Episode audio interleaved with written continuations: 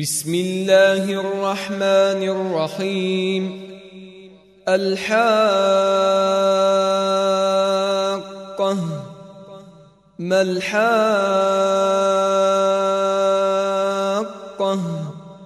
وما أدراك ما الحاقة؟ كذبت ثمود وعاد بالقارعة.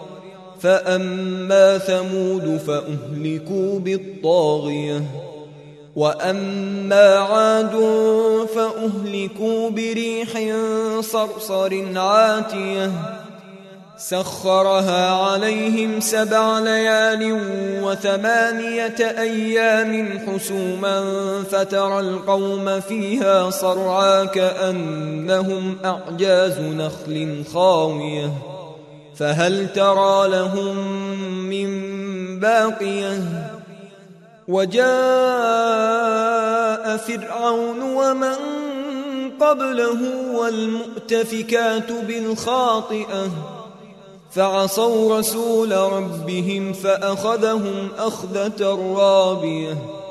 أنا لما طغى الماء حملناكم في الجاريه لنجعلها لكم تذكرة وتعيها أذن واعية.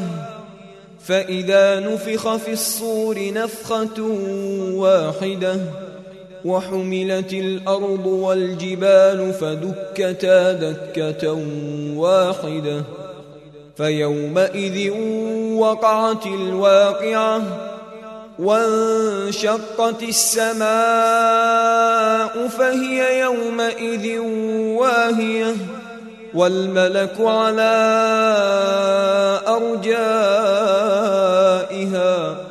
ويحمل عرش ربك فوقهم يومئذ ثمانية يومئذ تعرضون لا تخفى منكم خافية فاما من اوتي كتابه بيمينه فيقول هاؤم اقرءوا كتابيه اني ظننت اني ملاق حسابيه فهو في عيشه راضيه في جنه عاليه قطوفها دانيه كلوا واشربوا هنيئا بما أسلفتم في الأيام الخالية.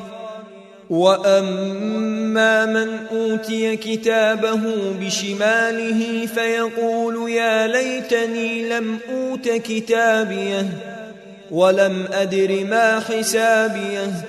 يا ليتها كانت القاضية. ما أغنى عني ماليه هلك عني سلطانيه خذوه فغلوه ثم الجحيم صلوه ثم في سلسلة ذرعها سبعون ذراعا فاسلكوه إنه كان لا يؤمن بالله العظيم. ولا يحض على طعام المسكين فليس له اليوم هاهنا حميم ولا طعام إلا من غسلين لا يأكله إلا الخاطئون. فلا أقسم بما تبصرون وما لا تبصرون. إنه لقول رسول كريم وما هو بقول شاعر قليلا ما تؤمنون ولا بقول كاهن قليلا ما تذكرون تنزيل من رب العالمين ولو تقول علينا بعض الأقاويل لأخذنا منه باليمين ثم لقطعنا منه الوتين. فما منكم من أحد عنه حاجزين. وإنه لتذكرة للمتقين. وإنا لنعلم أن منكم مكذبين. وانه لحسره على الكافرين وانه لحق اليقين فسبح باسم ربك العظيم